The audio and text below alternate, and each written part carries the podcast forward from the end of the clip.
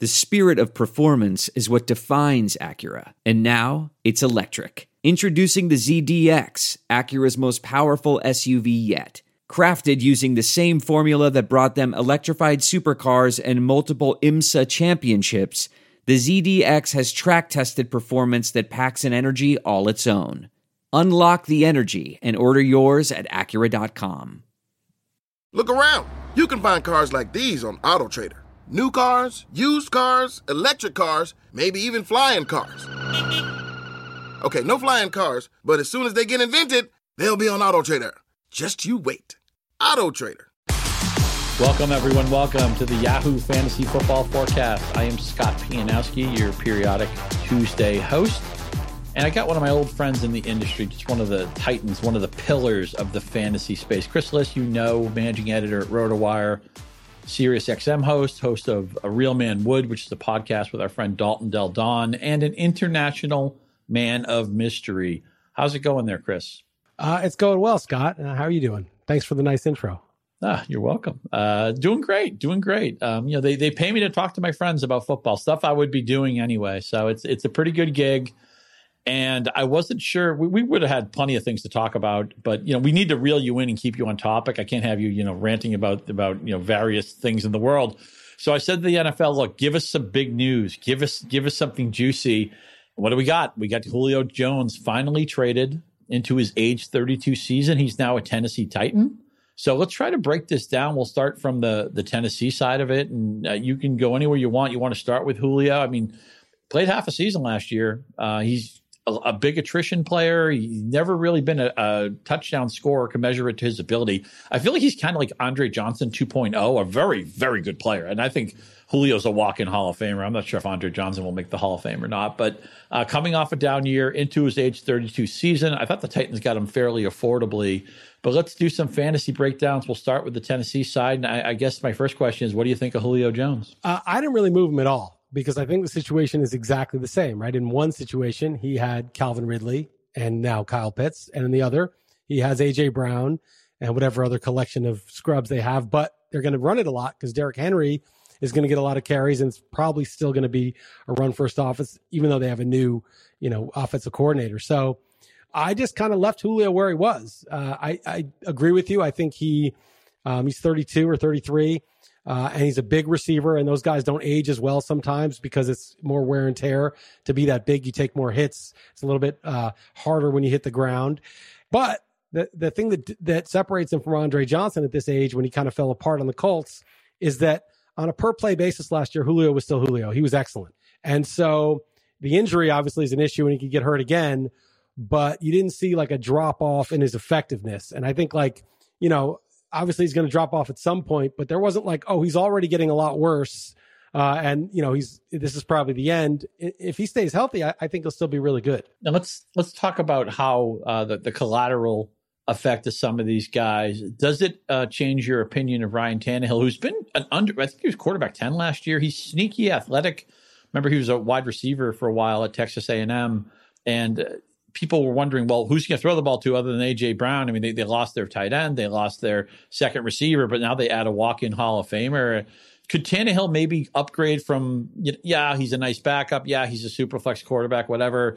Could he actually be a front door quarterback one this year? Yes, I didn't do that much. I, I had him at 17 and Matt Ryan at 14. I just flopped them after the trade. Mm-hmm. Um, and then I had Greg Ambrosius on uh, on Monday on the XM show, and he said uh, I said, yeah, I got Tannehill at 14. He's like, oh, you're not going to get him. He's going top 10. Uh, and I, you know, that's fine if I don't get him. I don't, it's not like I need to get Ryan Tannehill. Oh no, what am I going to do? But I guess, and you know, he runs for touchdowns. As you said, he's mobile, but I, I see 500 attempts, 510 attempts tops, um, for him. And so, you know, Julio's going to, it's better, right? It's good. He's good. It's going to make him better. And I did move him up, but I don't think like this is a game changer. I think it's just, um, it hurts AJ Brown a little bit. It helps Tannehill a little bit. It's neutral for Julio pretty much. Um, and it's good for the Titans. Uh, I don't really change Derrick Henry, although, you know, I guess they'll move the ball presumably a little bit better. I, I didn't think it was really a seismic trade for fantasy, actually. I, it hurt AJ Brown the most, is what I'll say, because I thought AJ Brown was finally going to get 150, 140 to 150 targets. And at his sort of efficiency rate, that was going to blow him up. I, I don't really know how to handle the ancillary parts of this offense because on one hand, anytime you make an offense better, the idea is okay, you're we're going to score more points. We're going to get more yards. We're going to control the ball more. So if you're a good player, I think adding other good players is a bonus. But if you're Josh Reynolds, if you're Anthony Firkser, these are guys who opportunity was in line for them. I don't, I don't think Josh Reynolds is really all that great at football. Firkser's kind of an ordinary tight end, but I thought there was a path for them to have value. I was scooping them up as, as late round options in best ball. I, I know it's a, ch- a, cheap hack, right? But I wasn't, uh, you know, whatever. I, I was open minded to them just because they're there and there's nobody really in front of them. But now Julio, I feel like shoves Reynolds off the field half the time, and and now Firkser just becomes one of those, you know, 511 yard, four touchdown tight ends. I feel like those are the guys maybe in Tennessee who take the hit with Julio coming into town. Yeah, I agree with that. I think it's going to be a very narrow tree. In fact, maybe the narrowest in all of football. There's going to be three guys besides the quarterback that ever touch the ball and those three guys are all going to be, you know, automatic every week as long as they're healthy starters. And nobody else will you use. Um, and that's it.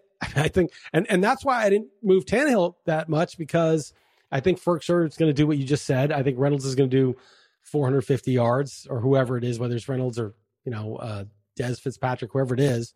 Um, and that's it. I mean, I don't think there's going to be a lot of depth there. I think it's just the starters if, if, if guys stay healthy.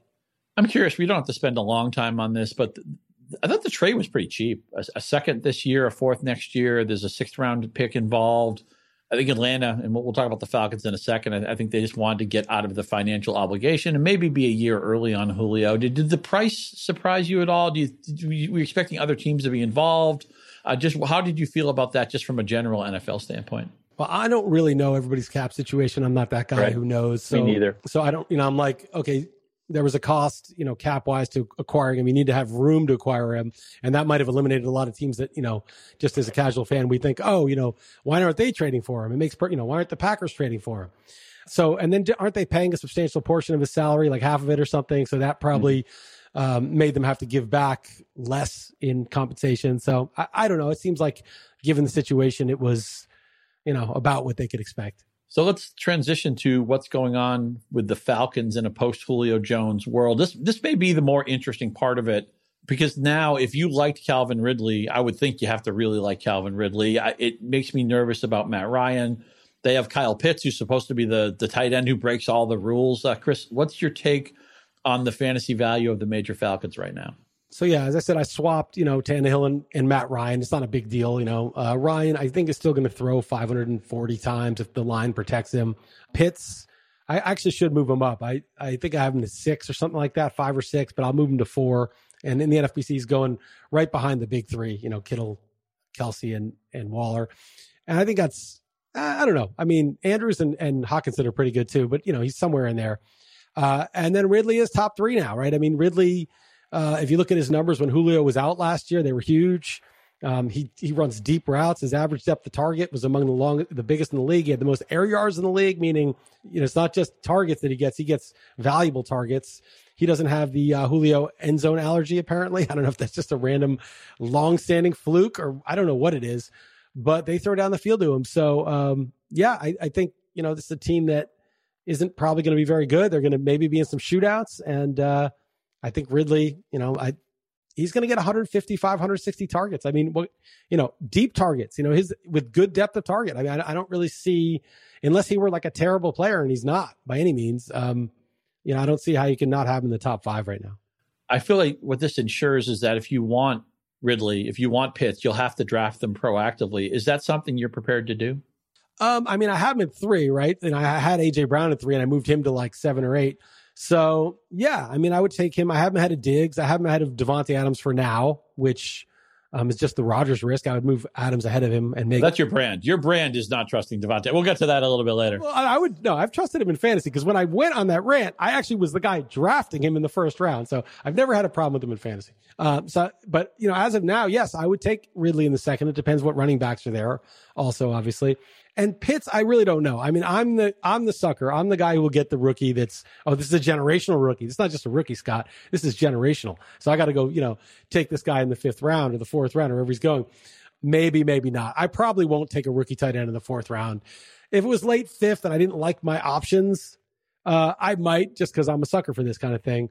but I'm not going to push. I think in the NFBC, I, I saw him go in the fourth. You see, is there maybe a, a, later round guy who who could pop in Atlanta? Maybe Gage Zaccheaus, Cordarrelle Patterson is apparently with the Falcons. Do you like anybody as a late round sleeper there? I think could be any of those guys. I guess Gage is the next in line from his experience, but Zaccheaus had a couple good games. I think I remember kicking the tires on the waiver wire once or twice, then he kind of disappeared. But I could be any of those guys. You know, I, I in a PPR, full PPR, three receivers. I think there's like a 50% chance that like one of those Falcons is, you know, a regular in somebody's lineup. I don't think this changed much because of this trade, but just since we're talking on the Falcons, just to put a a bow on them. I, I think Mike Davis is going to get a ton of touches, and I think he's a good football player. I was impressed with. He wasn't Christian McCaffrey, but he was what eighty percent of McCaffrey, eighty five percent of McCaffrey, seventy five, whatever it was. He was a valuable football player last year, and I think because I don't trust the the depth behind him, I think he's going to be a really valuable player. I, the Falcons kind of look like to me. I always think they're going to be a seven and nine team. I guess with the tenth game, I have to decide if they're a seven and ten or an eight and nine team. I don't think they're going to be very good real life but for fantasy, I think they'll be good. I, just any feeling on Mike Davis? Are you uh, in, out, green light, red light, yellow light? I I'm sort of agnostic on him. Uh, he was good when he's. I actually picked him up in the uh, in Brad Evans league, and I lost Barkley, so I was like, I needed him, and he mm-hmm. was great for me for like five weeks. It was like I had Barkley in there basically, but then he really kind of faded the second half of the season. True. And sometimes, you know, those guys, the Kevan Barlows or whatever, I don't know why I thought, hey, maybe because we put him on our magazine in like 2005. There's that guy that's like a backup, comes in, looks really good for a while, and then it starts to show that, okay, this is now game six, and he doesn't look as crisp and fresh as he was. And all of a sudden, like, he just looks like just a guy. And so uh, I'm I, I, probably if if people like him because the opportunity is obviously there, I probably won't be getting him.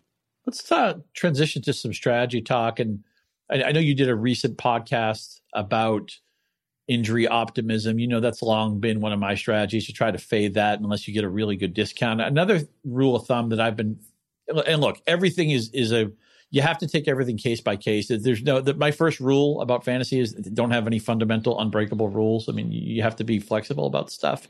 If we were talking last year, Chris, I would have said, well, receivers who change teams, you got to be careful with that. Stefon Diggs, I'd be careful. Uh, you know, DeAndre Hopkins, I'd be careful. Robbie Anderson, I'd be careful. And, you know, Diggs was fantastic. Hopkins was very good. Anderson was a value where he was drafted. Jones is changing teams now. Uh, some also people would also say, you know, once those big receivers get into their 30s, maybe you want to be nervous about them. I'm curious. I'm going to run down some of these receivers who changed teams, and I want to get your feelings on them, and just also the the theme in general about how you feel when a receiver changed teams. You're a longstanding suffering Giants fan. Although I guess you haven't suffered when they put the Patriots in the Super Bowl. That's been a while. Uh, they paid the big money to get Kenny Golladay. How do you feel about Golladay switching to the Giants? Not that great. I mean, I like the move. Golladay's a big play guy. Um, his per play averages are great. Um, they didn't really. They have Darius Slayton. Golladay's probably a better version of that, but Slayton's a young, cheap receiver, so I'm not sure that was. And then they drafted a receiver in the first round, so I'm not sure what they're doing. But I'm fine with Golladay. I'm not that bullish on him. I think I'm like 30th among receivers, something like that. Uh, I just think there's a lot of mouths to feed and a not very good offense yet. I think there's upside to the offense, but there's definitely a low floor, and you're, you know, it just doesn't seem like a great fit. So I'm probably not going to have a lot of Golladay shares. Yeah, you know, he's an easy guy for me to rank in the sense that I just feel the market likes him a little bit more than I do. And once you get to that point, you realize you're not going to take him because somebody's going to want him before you do. I'm going to be around a round and a half later on Golladay, and that just means I'm I'm probably not going to get him. Now the Jets made the move for Corey Davis, who's who's had an interesting career, right? He was a very high draft pick and did almost nothing in his first few Tennessee seasons. He started to be a good player with the Titans. I don't think he ever became a star. They have a rookie quarterback. They have a new coaching staff. This is the type of player changing teams where I just want to wash my hands of it. I'm just nervous that I'm not sure how good Corey Davis is anyway. And now he steps into a situation with filled with uncertainty. So I think Corey Davis, unless the price is a giveaway, and I, am not really sure off top of my head what his ADP looks like right now, but I don't think Corey Davis is going to be a big part of my portfolio. What say you?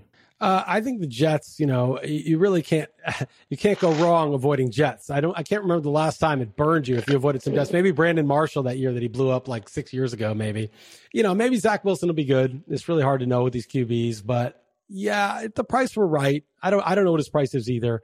It's certainly not a guy I'm looking to draft. It's just somebody that you know, if I needed a receiver. And I was like, well, he might really be the number one there. So, but you're right. He doesn't even have the track record where, let's just say the Jets are decent. Let's say we know the Jets win seven games and their offense is league average, which is both of which are elite, I think. Both of those things would be, you know, 65th percentile. Are you sure Corey Davis gets 80 and a thousand? No, you're not sure about that. Right. Whereas like if, uh, I don't know, I'm, I'm trying to think, you know, if, there's certain teams where like if the team did decently offensively, you could be like, okay, this guy probably did something. And um, so I'm, yeah, tenth, eleventh round. I don't know. It, it, would have to be cheap.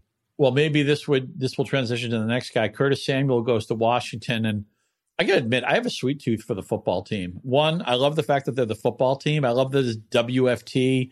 You know, this is the team that had a you know obviously a insensitive nickname for a long time. They got rid of it. They don't have a team name anymore. Ryan Fitzpatrick is, you know, DGAF, just throw the ball downfield. He's smart, but he's he's a gunslinger. I'm a I'm a huge. We've talked about this on your on your XM show. I'm a huge McLaurin guy. I'm a huge Gibson guy. I think you actually ranked him a little bit too low on on the RotoWire page, and we'll, we'll get to that a little bit later. Samuel is changing teams, but he has a history with the offensive coordinator. Uh, Norv Turner's son Scott is is the coordinator there, so I'm thinking maybe Carolina never really unlocked Samuel. Not that I think Samuel's going to go bonkers because McLaurin's the number one here. He's the alpha, but I'm optimistic that Samuel could be a nice player. He's somebody again. It's not I'm elbowing. I'm not elbowing people out of the way for Curtis Samuel, but I'm certainly amenable to Curtis Samuel. What do you think? I agree. Uh, he ran a four three one uh, at the combine. He had like off the charts athletic metrics, and this guy is like a freak athlete. Even though he's not he's not that big, but he's not tiny either. I think he's like 200 pounds. 195, 200 pounds. And he is a freak athlete. And they have McLaurin, who's the clear number one, who's also a freak athlete. By the way, McLaurin ran a 435 at six feet 208. You know, these speedy guys are usually, you know, look like Tyreek Hill or DeSean Jackson. They're not six feet close to 210 pounds. And you have McLaurin there, who's such a skilled receiver, but Curtis Samuel is like a threat in his own right and can get down the field. And as you said, Fitzpatrick will sling it. I think McLaurin is going to get a lot of coverage. Um, they have like Logan Thomas, and uh, Cam Sims and a couple guys who were serviceable. But uh, I like Samuel. I think he's going to be the number two clearly, and they paid him and should should get the role. Yeah, I'm looking forward to watching that team. I'm, I'm I got to look back on the scouting reports and figure out how McLaurin ever went 76th overall. I I know that Ohio State and, and he, he and Samuel both went to Ohio State. I know they didn't always throw the ball that much, but it's just hard to believe. Think about who his quarterback was, you know. Yeah, there you go. Um, oh, I'm just glad that the Patriots got N'Keal Harry in that draft. I, I have to bitch about N'Keal Harry in every one of my podcasts, so we can check that box here. Transition to my Patriots. Okay, they didn't have much of an offense last year, but they're going to fix it because they have Nelson Agholor. and this is a fun player for me in the sense that I feel like every week or two on Twitter, somebody puts together a highlight tape that shows Nelson Agholor is really good and somebody puts together a highlight tape that shows Nelson Agholor shouldn't even be in the NFL. Now, I think that partially reflects that if you want cherry pick highlights, you can make almost anybody look good or look bad. You you know, you could pick out Tom Brady, horrible interceptions he's thrown. I mean, everybody makes bad plays sometimes, but it seemed like a, w- a weird overpay. The Patriots were very aggressive early in free agency. I don't know who they were outbidding. I'm not sure Agholor and Cam Newton would be a good match, but you would think eventually they're going to switch to their rookie quarterback, and we're, we're going to see the the Mac the Mac. Um, why can't I think of Mac? Mac Davis, Mac Jones, Mac Jones. Yeah, Mac Davis was a singer. Uh, Mac uh, Mac Davis was also the quarterback in um, North Dallas 40, which is probably why I'm conflating it. But anyway, eventually you think Jones will be getting the snaps. Uh, do you have any optimism about Agholor as a fantasy prospect this year? Uh, I mean, marginal. You know, he's he's going to get if he's healthy, 68 to 75 catches probably, um, and you know, Newton's okay. He he was he was a little banged up at times. He had COVID, but he played okay against Seattle and a couple bad defenses. Um, he's another year removed from all the medical stuff that he had to deal with. Uh, Mac Jones might be okay. I don't know what they were doing. Kendrick Bourne, like what was that? You know, like it's just weird. Belichick's weird, man. He does weird stuff. I mean, you can't deny the success. I mean, you, you have to say he knows something. He's doing something right.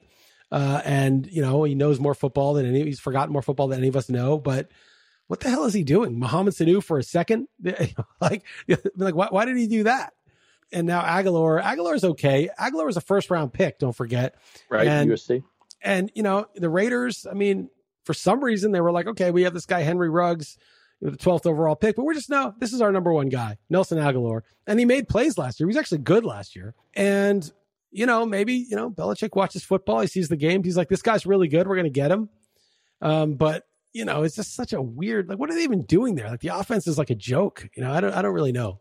Well, the thing that I do find fascinating is they brought in two tight ends, right? They brought in Hunter Henry, and they brought in Jonnu Smith, and I think this is a a great time to be. And, and look, they famously had a two tight end offense with Gronk and Aaron Hernandez, and you know, obviously Hernandez's life went off the rails. We don't want to get into that, but that was a really effective thing not not that anybody thinks that Hunter Henry and, and Jonnu Smith approach the talent level those other two guys. I don't think either one is going to end up killing anybody, Scott. I don't really.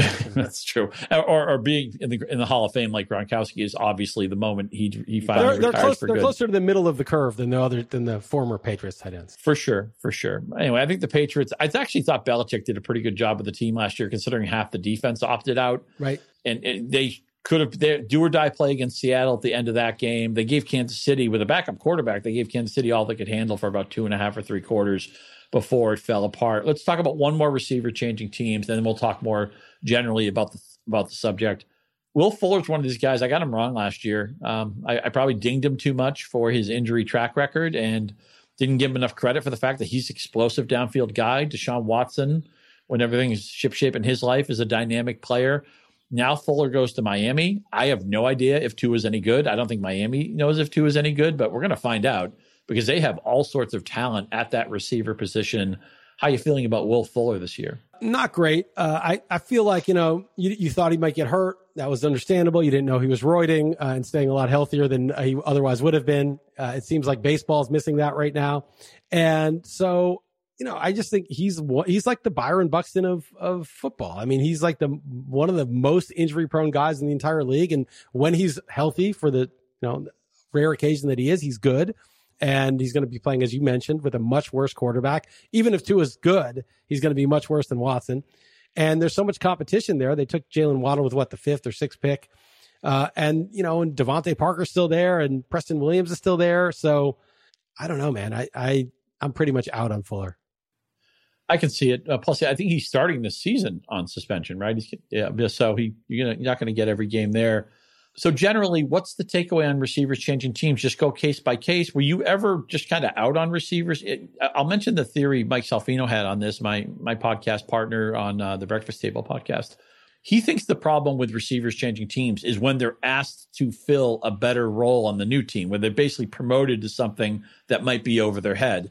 That when it's an apples for apples role change. It's really not that big of a deal. It's when you're asking him to be better than he was at the previous stop. Just how do you feel about receivers changing in general?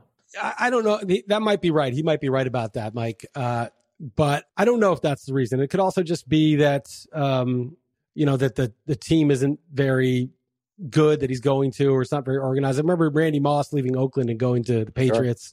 Sure. Um, that's probably the most you know the most successful. That worked out. That worked out pretty well for New England, as I remember. It decent. It was a decent uh, new stop. And then you know Diggs last year, as you mentioned, was just off the charts. He had the sixth most catches of all time in Buffalo, which was supposed to be a passing game wasteland. I was you know that guy I had him like thirtieth on my list last year. I didn't really. I was like, there's no upside here with Diggs in Buffalo, and there was incredible upside. So uh, I do think it's mostly based on the receiver. Uh, it could be because these elite receivers can, as Mike said, fill that role no problem. I'm not especially worried about Jones. I'm just worried about Jones, the player, staying healthy. I'm not even worried about his skills, just health. Um, and then, you know, some of these other guys like Fuller, it's, it's not that he's changing teams. It's what team he's going to, I would say. This is anecdotal. We're going to drive down narrative street, but sometimes I wonder about culture changes or just a player being in a better headspace. Diggs was miserable in Minnesota. Moss, you know, was just mailing it in, playing for a Raiders team. The Patriots have been actually be it doesn't always work out, but they've had a lot of success finding teams and losing cultures, saying, okay, Corey Dillon, you're sick of losing with Cincinnati. You've got kind of a reputation as being maybe a, a prickly teammate. He comes in New England, model citizen, you know, perfectly willing to block, doesn't have to be the star of the team. They they they hit goal with him.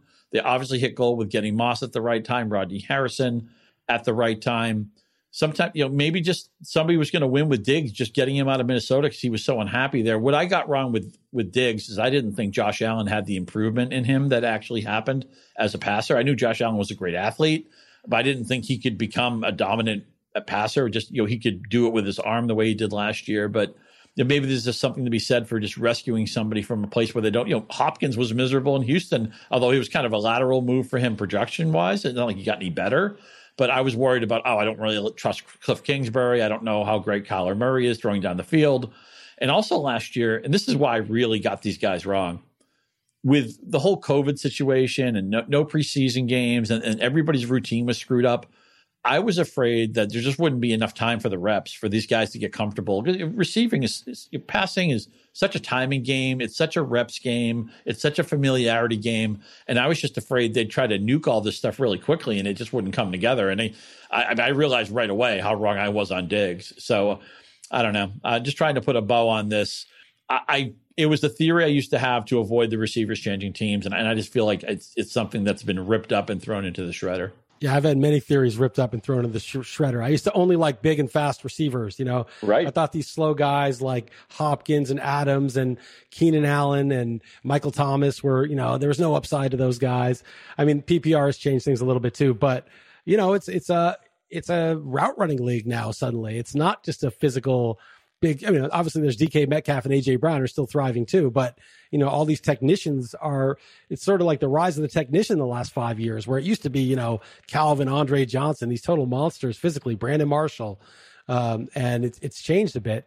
Um, but if you ever played like pickup basketball with somebody who's really good, sure. I mean, I haven't played pickup basketball in 15 years, but when I did, there's a guy that if you cut to the basket, that ball was coming to you. Like you, you didn't have to, it was there before you could barely turn your head. And you're like, oh, this is easy. Basketball is easy because if I, you know, get myself in a good position, like the ball's there. And I feel like when it's DeAndre Hopkins or Diggs, that we realize how good he is now, it's like they just make it easy on the quarterback. And the quarterback's just like, I want to throw it to this guy because he's going to catch anything in his vicinity. He's going to get open. He's going to beat the defender off the line. And, you know, and so those guys, it's like Hopkins, as you said, no, you know, no real offseason. You know, it's Kingsbury, who's you know maybe an upgrade over Bill O'Brien, but I don't know you know how much. And then a raw quarterback that's not a polished passer, and he gets he walks in and gets 115 catches, you know, first year. I mean that's that's just because he's you know a Hall of Fame level receiver, and there's just a few guys, and that's why I think Julio, you know, I wouldn't worry about him at all except for health. Yeah, I mean, just when you get to the elite talent, it doesn't matter. I, I remember when Wayne Gretzky and Mario Lemieux were on the same Canada Cup roster, and it's like you know, well, how will that mesh together? And it's like you know, it, they were peanut butter and jelly. They were they were Frazier to Monroe right away, because um, which I guess now is more of a Rounders reference than an NBA reference. But anyway, let's talk about some rules of thumbs. As I mentioned earlier, you you've heard me posit on your show, on your really great XM show with, with Jeff Erickson. It's um, I'm, I'm on with you guys on Thursdays, but you should listen to it every day that you guys have the show at the middle of the day, Monday through Thursday. That I have a cheese theory for fantasy that once the cheese goes bad AJ Green's been a great example of this. That once once the Chiefs went bad on AJ Green, stop betting on it going good. Now, yeah, if you're in a room where everybody hates AJ Green, you get him at, at a total throwaway price. I, I, guess I can be okay with that. But football, the window of relevance for players, and they're it's just so short. And I feel like so many players are at the closer to the end of their career when we than we ever realized. I mean, David Johnson was on magazine covers not that long ago. Todd Gurley was the number one pick consensus not that long ago. These guys are like just forgotten. Le'Veon Bell.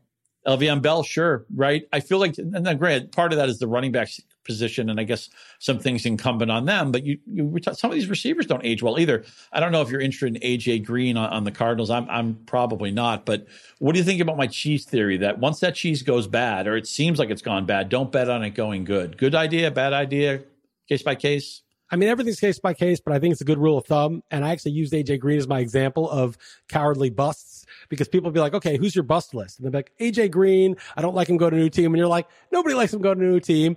And they don't want to make a bust that's a, a dangerous one that could blow up, right? Like, oh, so cowardly. Like when people do upgrades, downgrades, and like the downgrades are all the hurt guys. It's like, oh, thank you. Thank you for letting me know a player out for two months is a is a downgrade. I'm just not so sure AJ Green's going to pick up where he was three years ago before he got hurt every single year in a new team when he's like the fourth receiver. Yeah, um, but yeah, I think with Green, the ship has sailed in that case. I think it usually does sail with those running backs. I bought back into Lev Bell in the league last year, and it was a total waste, or maybe two years ago, whatever it was, total waste of my my money.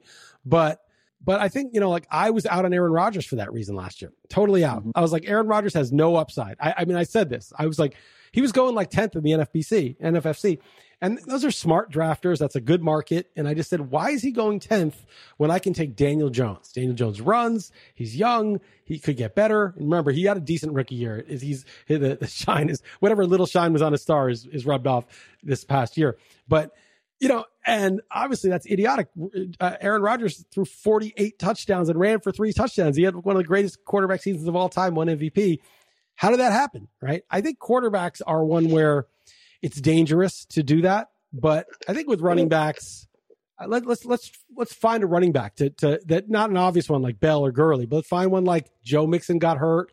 Would you would you sort of say, ah, he had his chance and now he's been kind of banged up. He's never really blown up. Mixon's a tough call for me. I don't know what to make of that offense. I think a lot of people are bullish on it because of all the playmakers, but much like I've asked everybody, and I and I alluded to it earlier, I don't know what to do with Tua, in part because he played with the ultimate set of tools at Alabama. Well, look at what Joe Burrow had at LSU, right? I mean, Justin Jefferson just blew up the league.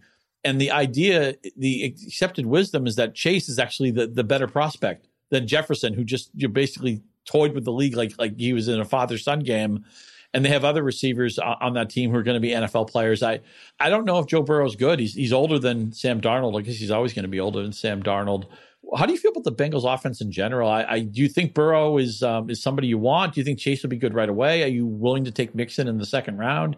Uh, break down the Bengals for me. So you know Jeff Erickson. Uh, actually, he's a self hating Bengals fan, so he won't be offended by anything I say. Not that I worry about that, but I, I think Burrow was credible last year when he was healthy. I think I think he passed the eye test and was, you know, at least as credible as say Kyler Murray the year before.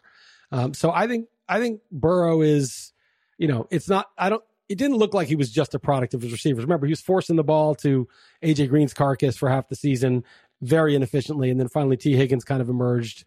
Um, so I, I'm I'm not in on Burrow, but I'm not out on him. If he if he's the QB I get when I'm going a couple cheap QBs, I'm fine with that. Uh, I worry a little bit about the offensive line, uh, but you got to like Higgins and Chase. I mean, that's pretty good. Boyd's a decent possession guy. Yeah, I, am not like all in. Mixon, I don't think I want in the second round. I think I'll take the receiver there. I might even take McLaurin and push him up over Mixon. You know, even though he's more of a third rounder, early third rounder. I I don't want Mixon there. I'd rather take a receiver. Fair enough uh, we talked. I, I, very briefly alluded to the whole injury in optimism thing with with me. And when I say injury optimism, I mean like with guys who already have injury problems. I, I don't mean that oh this guy's been hurt in the past because the NFL everybody's been hurt in the past. You just know there's nobody. You can look at every running back in the first round and have some injury concern about them. I don't know how you can take the safe running back in the first round because I don't know who it is. I don't think there's any way we can identify that. But but what's going to happen is somebody's going to get hurt in June or July and they're going to say, "Oh yeah, we're going to rest him for a month. He'll probably play opening day." And if the market doesn't adjust to that, I just basically take those guys off my board. That's that's to me, you don't want to be or in season, right? I remember one year I had, I think it was Andre Johnson actually. He got hurt. They said four to six weeks. Whenever I hear the four to six, I always focus on the six. And then you have that gap week where, well, should I start him this week or not? Is he going to be in a limited snap count? So that can be kind of lost in the carpet. I ended up trading him for Marques Colston, which seemed like a, a, real big giveaway. But what I ended up getting is a solid year out of Colston, and Johnson was mediocre the rest of the way. I, fading injury optimism has been good for me. Again, this is once guys are already hurt. I'm not talking about the threat of them getting hurt. Do you think that's a good rule of thumb? And, and I, I know you did a podcast on it recently. What was your view on that theory? I cite it often. I, I cite uh, the Pianowski rule often. Um, I think it's a smart rule of thumb. It took me too long, honestly, to come around to it. Um, but it just proves true more often. Every once in a while, Adrian Peterson will come back off a nine month ACL tear and set the league on fire. But I think that's definitely the exception. I think normally these guys struggle, and especially if they're currently hurt. I mean, Peterson was getting better.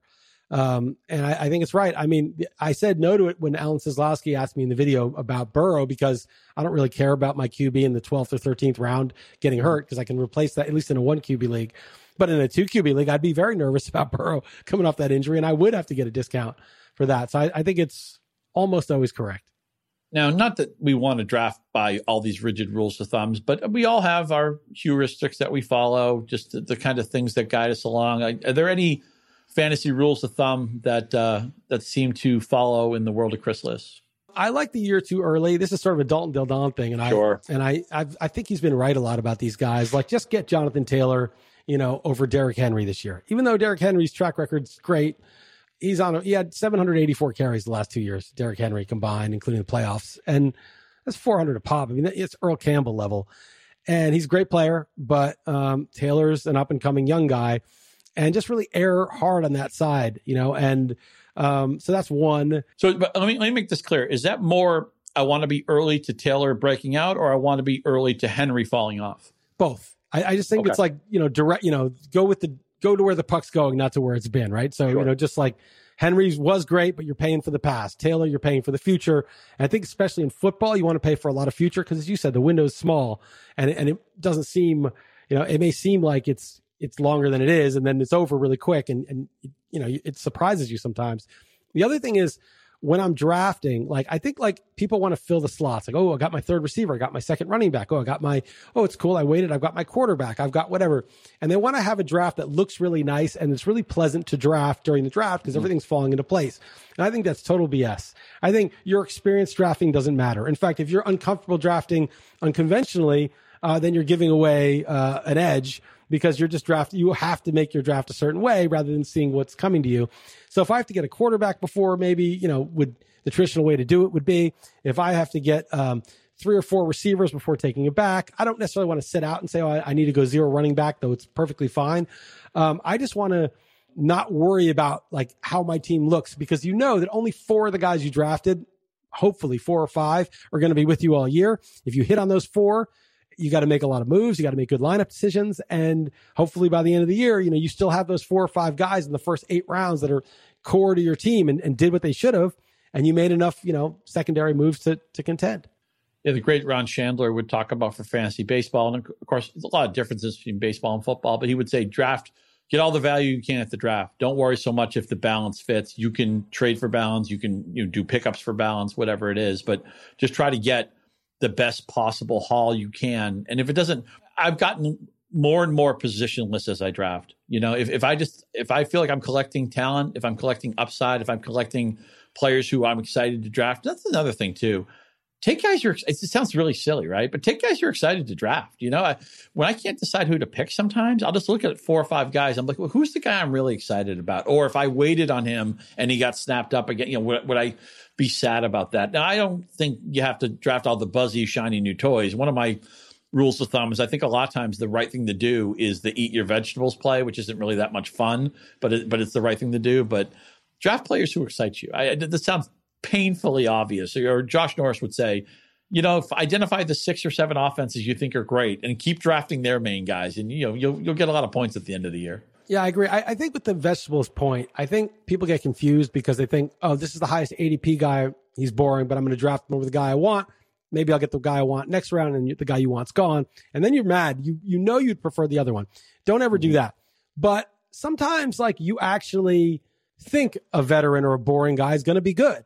In which case, when that's the choice, just take him. Just suck it up and take him. And and so you know the vegetables pick has to be one that you believe in. Like I believe in some old boring guys. I got to figure out who those are off the top of my head. I don't have any, but I do believe in some old boring guys that I'm like, this guy's just good. And at this round, he's a good value. I mean, it happens, you know, it happens all the time. I don't know if he's boring anymore, but one player I, get to ask him about him because I know you're a Giants fan, and, and at one point this guy was somebody who was a big part of your fantasy life. We've seen everything with Odell Beckham. We've seen him be he at one point he might have been the signature player of the NFL, and when Sports Illustrated did their top 100 players in NFL history based on not just how good you were, but but how buzzy you were and how much you were part of the culture and everything they put Beckham on that list. They did not put Randy Moss or Terrell Owens on this list. And I, I like complain about it three or four times a year because I, I just think Randy Moss is the second best receiver in history. And he was buzzy. Even, and he was like the man. And he was buzzy. Andy, yeah, he did fun things. He did unorth. You know, Terrell Owens pretty much invented like celebrating. You know, as far There's as I'm one concerned. player in NFL history that's been on two 15 win teams. It's Randy Moss. I think he's the only one. It's hard for a superstar to be underrated. I actually think Randy Moss is a little bit underrated. But anyway, Beckham, he's been traded um, last year, he really didn't click with Mayfield. The offense was better without Beckham, but you could argue, and, and I look, I posited it. Maybe, maybe Mayfield, he's relieved of the need to force the ball to Beckham and all that, but maybe he just didn't have time to get comfortable in the Stefanski offense yet. You can get a really nice price on Beckham. You can get a really nice price on Jarvis Landry. I'm just curious uh, especially Beckham, because we, we, still, I would think theoretically, his upside is still like a, a league. I don't want to say league winner, but a, a, certainly a needle mover. How are you playing Odell Beckham this year? I think I have him like 29, 30 ish. Um, and I don't know if that gets him, probably not. But you know, he's the cheese is going bad. I mean, he really it's going bad. He's a cheese gone bad guy for you. Okay. I mean, no, no, no, he's not. He's not. I'm just saying like he's not. The cheese is not bad. I'm saying the cheese has gone bad, and and your rule of thumb with the cheese is don't eat it and expect it to be good later. I, I'm saying if objectively, even though I'm a huge Beckham fan, I love the guy as a Giants fan. Um, I was bummed that we traded him, even though it was a good deal for the Giants. I was still even like bummed because I just like the guy. Um, you know, he is just not what he was, you know, and it's been a long time since he even resembled what he was. But he had that one game where he had three touchdowns, including a rushing touchdown last year where he showed some of his quickness. Yeah. And, you know, Dallas had an abominable defense. But um, I, you know, I may have a share just because I like the guy, but you know, I, the first three years in the league, he was better than Randy Moss. He had bigger numbers than anybody. I don't know better because Moss drew like 10 long uh, pass interference penalties too, but his, his numbers were bigger than Moss's, bigger than Jerry Rice's. This guy was, and this was with Eli Manning in a crappy stadium in not a pass happy situation, um, not a pass friendly situation. So I will just have it just in case, you know, he owns the skill. He's only 28 or something. He's not that old. Uh, but the cheese has probably gone bad. Let's talk about you. You do the projections over at RotoWire. I also know you you do the excellent wide receiver profiles in your magazine. So uh, we'll all look forward to reading those out. Let's look at some of the rankings, which I believe are generated from your projections. We, we did talk about Jonathan Taylor a little bit earlier. You have him as the third running back. And to me, that's an inflection point this year where I think McCaffrey and Cook are going to go one, two in most leagues. And it's like, what do you do at three? I've heard people say Barkley. I've heard people say Zeke. I've heard people say Henry. Uh, you have Taylor at three Reich now, so I, I, safe to say you have the third pick. That's your guy. Yeah, that's what I'm taking. Yeah, I mean, I there's no receiver. I'm going to take. I'm not taking Tyreek Hill at three. I'm not taking Kelce. I'm not taking a quarterback. I mean, what else are you going to do? You take the third back. It, based on just you like the way he finished. You're a big right guy. You think Carson Wentz is going to pan out. Just just give us a little draw draw in a little more context about why you like Taylor that much. I don't dislike Reich. I sort of dislike Wentz because he was terrible last year, but that may help because they may run it more. They maybe run first. The offensive line is very good. Taylor did take over in the second half. He was, you know, ceding carries all sorts of scrubs in the first half. It seemed like he figured out how to run the NFL. He's working on his pass catching. I think he'll catch more passes, although that's partly up to Wentz. And uh, he's just in his second year. He's a massive prospect um, that they were comparing him to Adrian Peterson physically. And he, and he, you know, by the end of the year, I think he kind of panned out as what he was supposed to be. Um, fantasy wise, it took a little longer than people wanted, but um, and this is a guy with low mileage and in the prime of his career in a good situation. I, I just think everybody else, you know, even Cook, Cook had 314 carries in four, in 14 games and he's missed 21 games in four years. I mean, this is not an easy pick. McCaffrey's coming back off a totally lost year after a workload that is not commensurate with his frame. Uh, and you got Henry with the 784 carries. You got Barkley off the ACL. You got Zeke, who wasn't very good last year, although they were, you know, obviously Dak was hurt, but uh, it's Taylor for me. Yeah, it's just funny how you can easily talk that these, these are the best running backs. We all know you need you you probably need a really good running back at the front of your draft, and I feel like you can talk all of these guys down. One back, I, I tipped my hand earlier. I like the WFT. I was surprised Antonio Gibson was only 14th on your list. Uh, I know there's a toe issue that we're a little bit concerned about. Uh, just tell me why. It seems like you're cool on Gibson. Pianowski rule, man. Okay. I mean, that's my rules against he me. Didn't, he didn't have surgery. I'll use it against you. Yeah, he didn't have surgery. Uh, you know, I mean, this is a problem from last year, right? So he's this is an to me, this is the classic Pianowski rule, an ongoing injury that hasn't healed. Toe is bad, right? Toe is it's the foundation, and and he's supposed to just sort of what like try to get ready through camp with this ailment. I don't know, man. It's second round. I, I you know, give me. uh I'll go take you know, I don't know, Justin Jefferson or Stefon Diggs or somebody or you know Calvin Ridley the stuffing about you injure your toe, you injure your thumb, and all of a sudden you can't do anything. It's uh, I'm not a world class athlete, but I've learned don't, that. Don't firsthand. sell yourself short, Scott. Come on. well, we'll see how I do on the golf course during my vacation. But uh, anyway, quarterback. We I always feel like quarterback is is the least interesting fantasy position because there's just so many good ones. You can really make it work at almost any price point, but then again, the success of quarterbacks has so much trickle down effect to all the other positions wind up doing. I thought it was interesting that Justin Herbert right now is fifth on the RotoWire sheet and Lamar Jackson is seventh. So if you get nothing from that other than this, it's going to be don't draft Lamar Jackson. Uh, explain that. I could be wrong about that because Jackson's upside is obviously, you know, we saw it and we saw he was one had one of the greatest quarterback seasons of all time, fantasy wise, um, if not the greatest of all time fantasy. I think it was actually, but I felt like he got a little bit solved last year, and it's not like it didn't get better. You know, it, it didn't really. He didn't. Un, he didn't like make that counter adjustment. You know, sometimes a guy gets solved in a sport, and then he does something else, and then it starts to work again. I didn't see it. They did, you know, get Rashod Bateman. Um, they did get Sammy Watkins for whatever that's worth. Um, Dobbins should be a better pass catcher, get more, you know. Uh, if there's ever been a cheese gone bad guy, it's Sammy Watkins. That cheese is like already been thrown out. Yeah.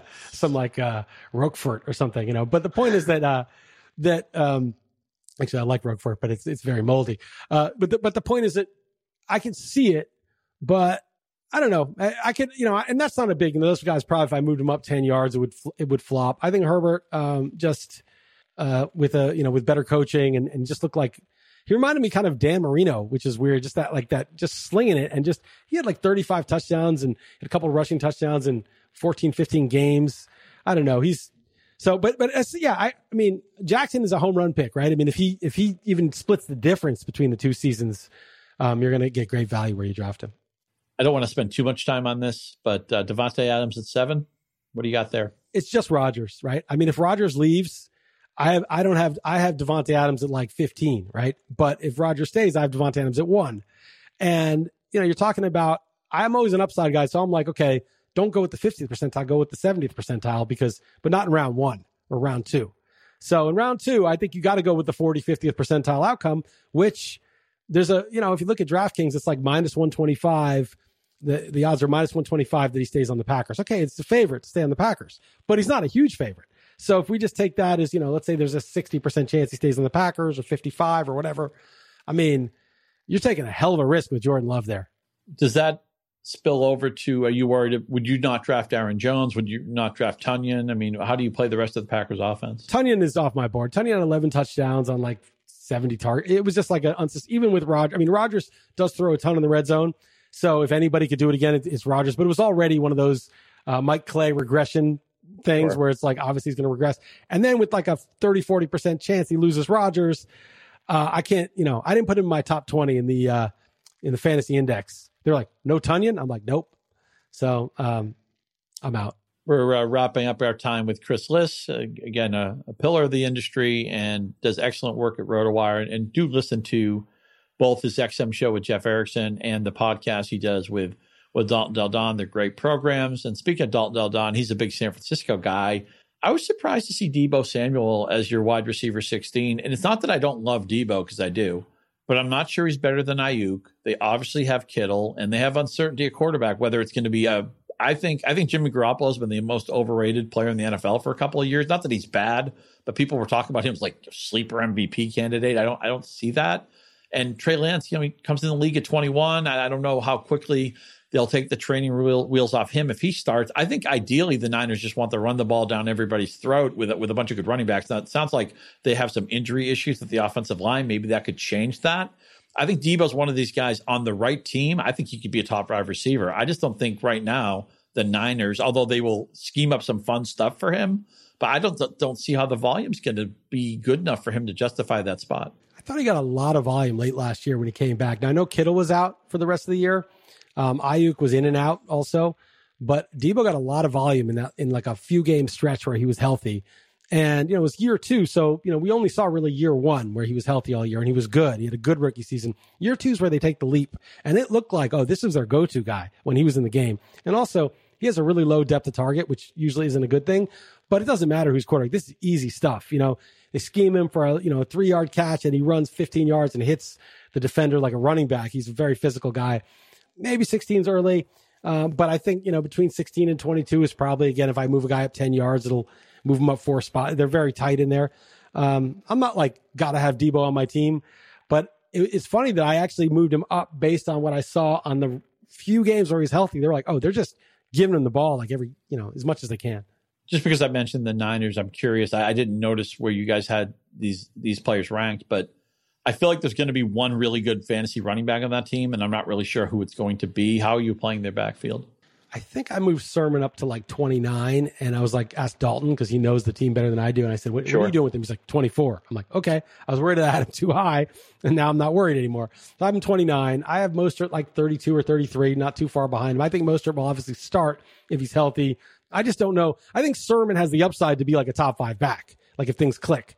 Um, he has no guarantee of even being a top 40 back, but he has the upside of being a top five back. I don't think Mostert has top five upside because I just don't think he's going to get 240 carries.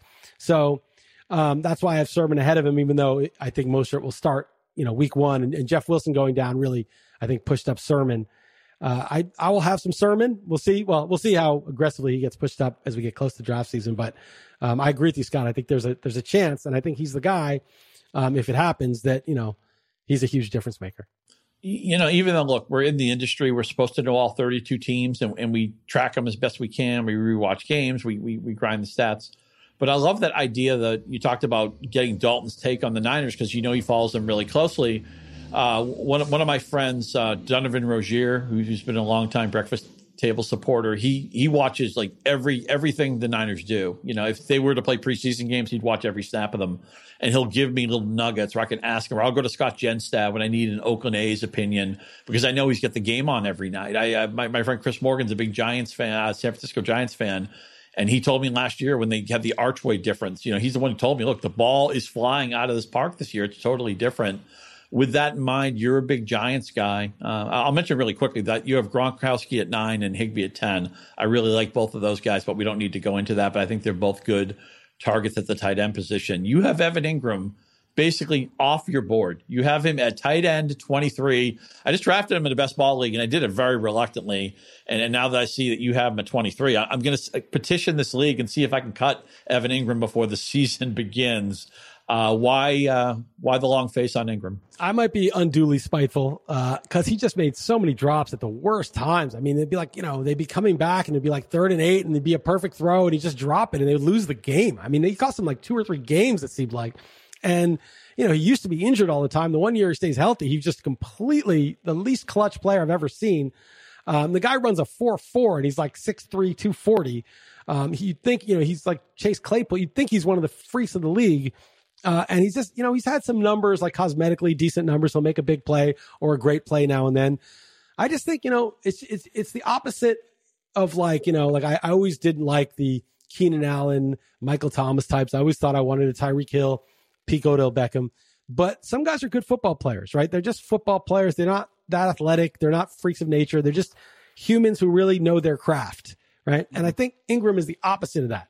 He's like somebody who's just his focus isn't good. He's not consistent you know, I just think some people are just not as good at football. Um, and the physical skills help. Obviously, if you're, it, the ideal is like you're great at football and you're a physical freak. But sometimes these guys are just got by in their physicality. And then like at the high level, like they're just not great football players. And it's like year four or five. It's not like, oh, well, he's a second year guy. So I'm out. Um, they also have a lot of mouths to feed in the offense. The offense could be okay, but it also could be terrible. The line is a work in progress. Daniel Dimes is a work in progress. Their backup's Mike Glennon, so it's Danny Dimes or bust. Yeah, there's just a lot of good tight ends. I mean, like Gerald Everett on the Seahawks is interesting. There's just there's just so many guys that I would rather, you know, just gamble on than just take Evan Engram. I I don't know. I could be wrong. He's a, he's a freak athlete, but not interesting. No, I, I, like the aggressive rank on him. When you talk about players who are just good at football, I always felt Doug Baldwin was like that. He was a longtime favorite of mine. And I mentioned this the last time I think we talked on the on your XM show.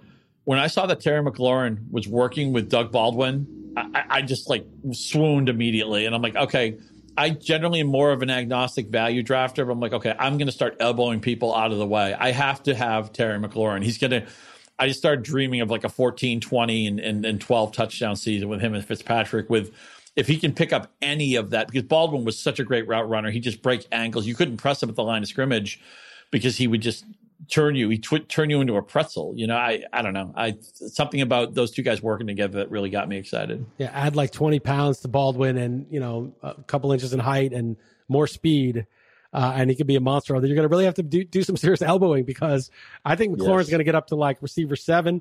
I think he'll probably go ahead of AJ Brown before long. Yep.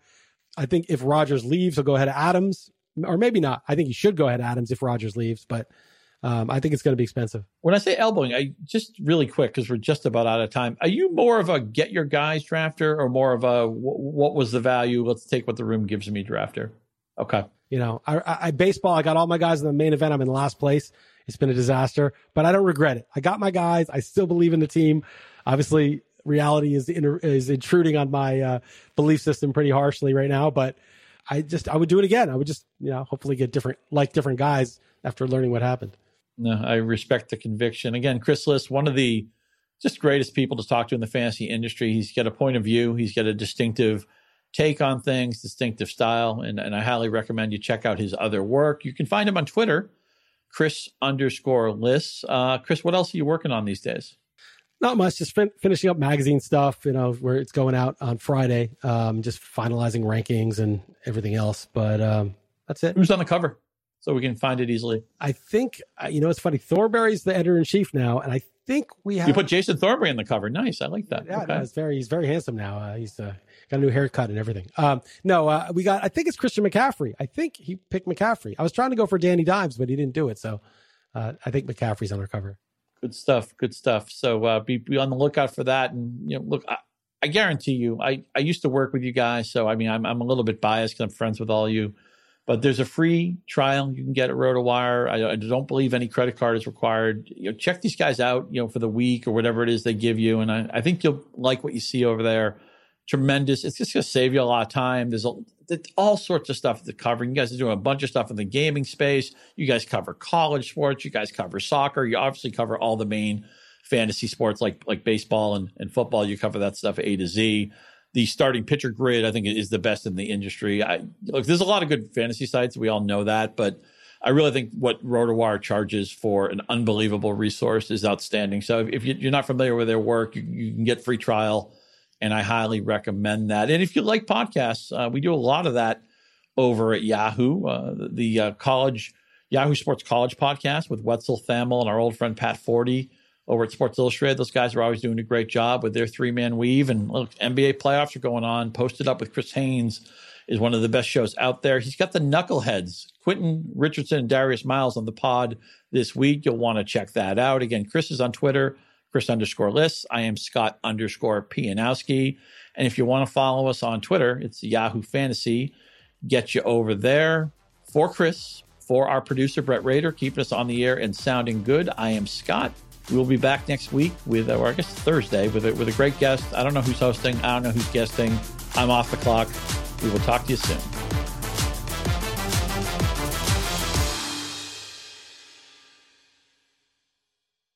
Look around. You can find cars like these on AutoTrader, like that car right in your tail. Or if you're tailgating right now, all those cars doubling as kitchens and living rooms are on AutoTrader too. Are you working out and listening to this ad at the same time? Well, multitasking pro, cars like the ones in the gym parking lot are for sale on AutoTrader. New cars, used cars, electric cars, maybe even flying cars. Okay, no flying cars, but as soon as they get invented, they'll be on AutoTrader. Just you wait. AutoTrader.